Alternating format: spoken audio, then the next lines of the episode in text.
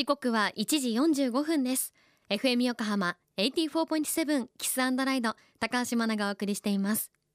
この時間は守ろう私たちの綺麗な海。FM 横浜では世界共通の持続可能な開発目標 Sustainable Development Goals SDGs に取り組みながら14番目の目標海の豊かさを守ること海洋ゴミ問題に着目。海にまつわる情報を毎日お届けしています。今週は昨年末に歴史的な合意で閉幕した国連生物多様性条約第15回締約国会議 COP15 について国際自然保護連合日本委員会副会長兼事務局長の道家哲平さんのインタビューです。先月12月7日からカナダのモントリオールで開かれた COP15 会期中は会議の進行具合から難航しているとの報道もありましたがどんなことが議論されたのか道家さんに詳しく教えていただきましょう。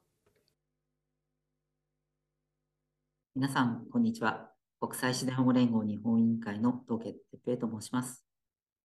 えっと、まず生物多様性条約というのは気候変動枠組条約と一緒に生まれた条約ですね。えー、すごい簡単に言ってしまえば、気候変動枠組み条約が人とエネルギー、切っても切り離せないですよね。そのエネルギーを使うときに出てくる CO2 をどれだけ減らせるか。という条約であるのに対して、生物多様性条約は人と生き物、人と自然に関する、当然切っても切り離せない。でも私たちは自然をどんどん活用して、損失につながるようなことをたくさんしちゃっているわけです。まあ、それを何とかしようというための枠組み条約。まあ、その双子の条約とも言われたりしています。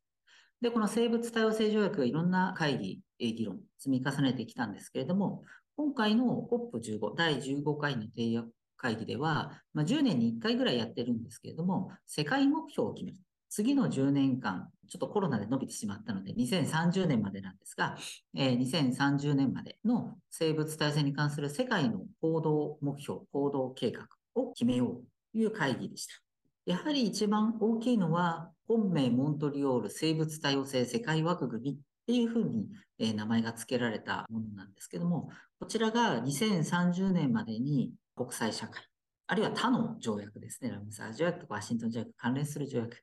国連機関、そして条約に加盟する各国といった関係者、そしてその国にいる NGO とか企業とか自治体とか、もうあらゆる人々、あらゆる関係者の共通の行動の方向性というのを決めました。生物性について私たちは2030年までにどんな状態になることを目指して行動しなければいけないか。えそういったものをまとめたというのが、やはり一番大きな結果かなと思います。まず、大きな方向性の言い方として、英語だとネイチャーポジティブっていうキーワードで言われたりするんですが、今こう生物体制がこうどんどんどんどん損失劣化続けていると。で、この損失劣化を止めて反転させて回復の道筋に減ってるものをこうプラスに持っていこうというネイチャーポジティブっていう方向性が決まりました。で、損失を止めるだけじゃなくて戻していく。戻していくために必要な行動とか、必要な資金というものが決まったんですね。で、その決まったものの中にはいろんな数字、数的な目標、2030年までにというものの数的な目標も決まったりしています。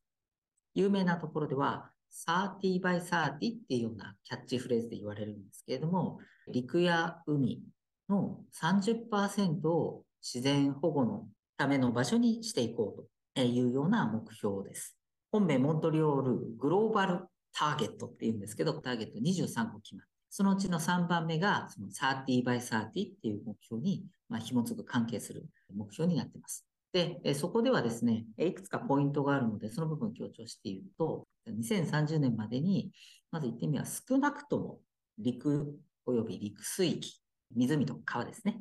陸、陸水域。それから海や沿岸。それぞれ、まあ、陸と海、それぞれ30%を自然保護の地域。もしくは、自然保護が第一の目的じゃないんだけれども、その保護に寄与しているような場所。日本だと自然共生サイト、人と自然の共生するサイトですね。というような地域として30%に増やしていきましょう。少なくとも30%に増やしていきましょうというような目標が決まっています。で、どこでもいいのかということではなくて、生物多様性上重要な場所に増やしていく。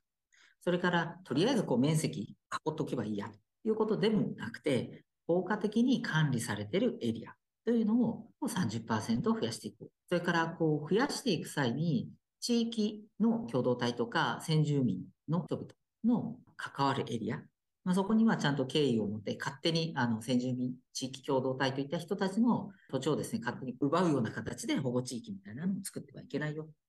そんな社会、経済的な配慮も含めながらやっていきましょうと。ちょっと面積だけが日本はもしかすると注目されがちなんですけど、そういう質の面ですね、たところもしっかりと言葉が作られて合意された形ですね。それこそ今回ですね、IUCNJ では COP15 にいろんな私たちのメンバーの団体の方が行ったり、一緒に活動している自治体だったり企業の皆さんも参加されていました。ですので、えーと、2月の2日の5時、17時ですね、夕方にオンラインウェビナーの形で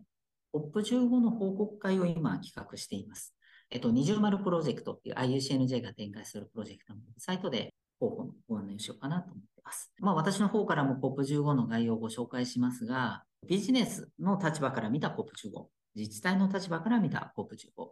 えっ、ー、と、ジェンダーとかですね、先住民地域共同体という立場から見た COP15、そういったこういろんな視点で COP15 という会議がどんな意味を持つ、これからどんな意味を持つべき会議なのか、そんなものをあの多くの人にご紹介するイベントですね。ウェビナーですので気楽に聞いていただける、そういうものをあの企画したいなというふうに思っています。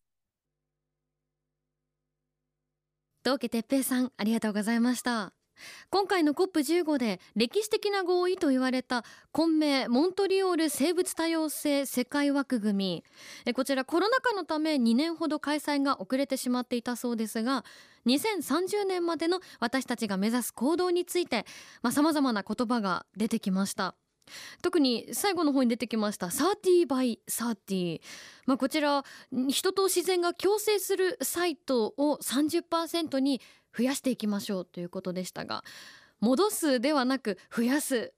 というね目標が決まったというのも言葉も印象的でしたがこの 30by30 についてはもっと詳しく道家さんが解説してくださっている音声を FM 横浜の特設サイト海を守ろうから配信しています。ぜひそちらもチェックしてみてください。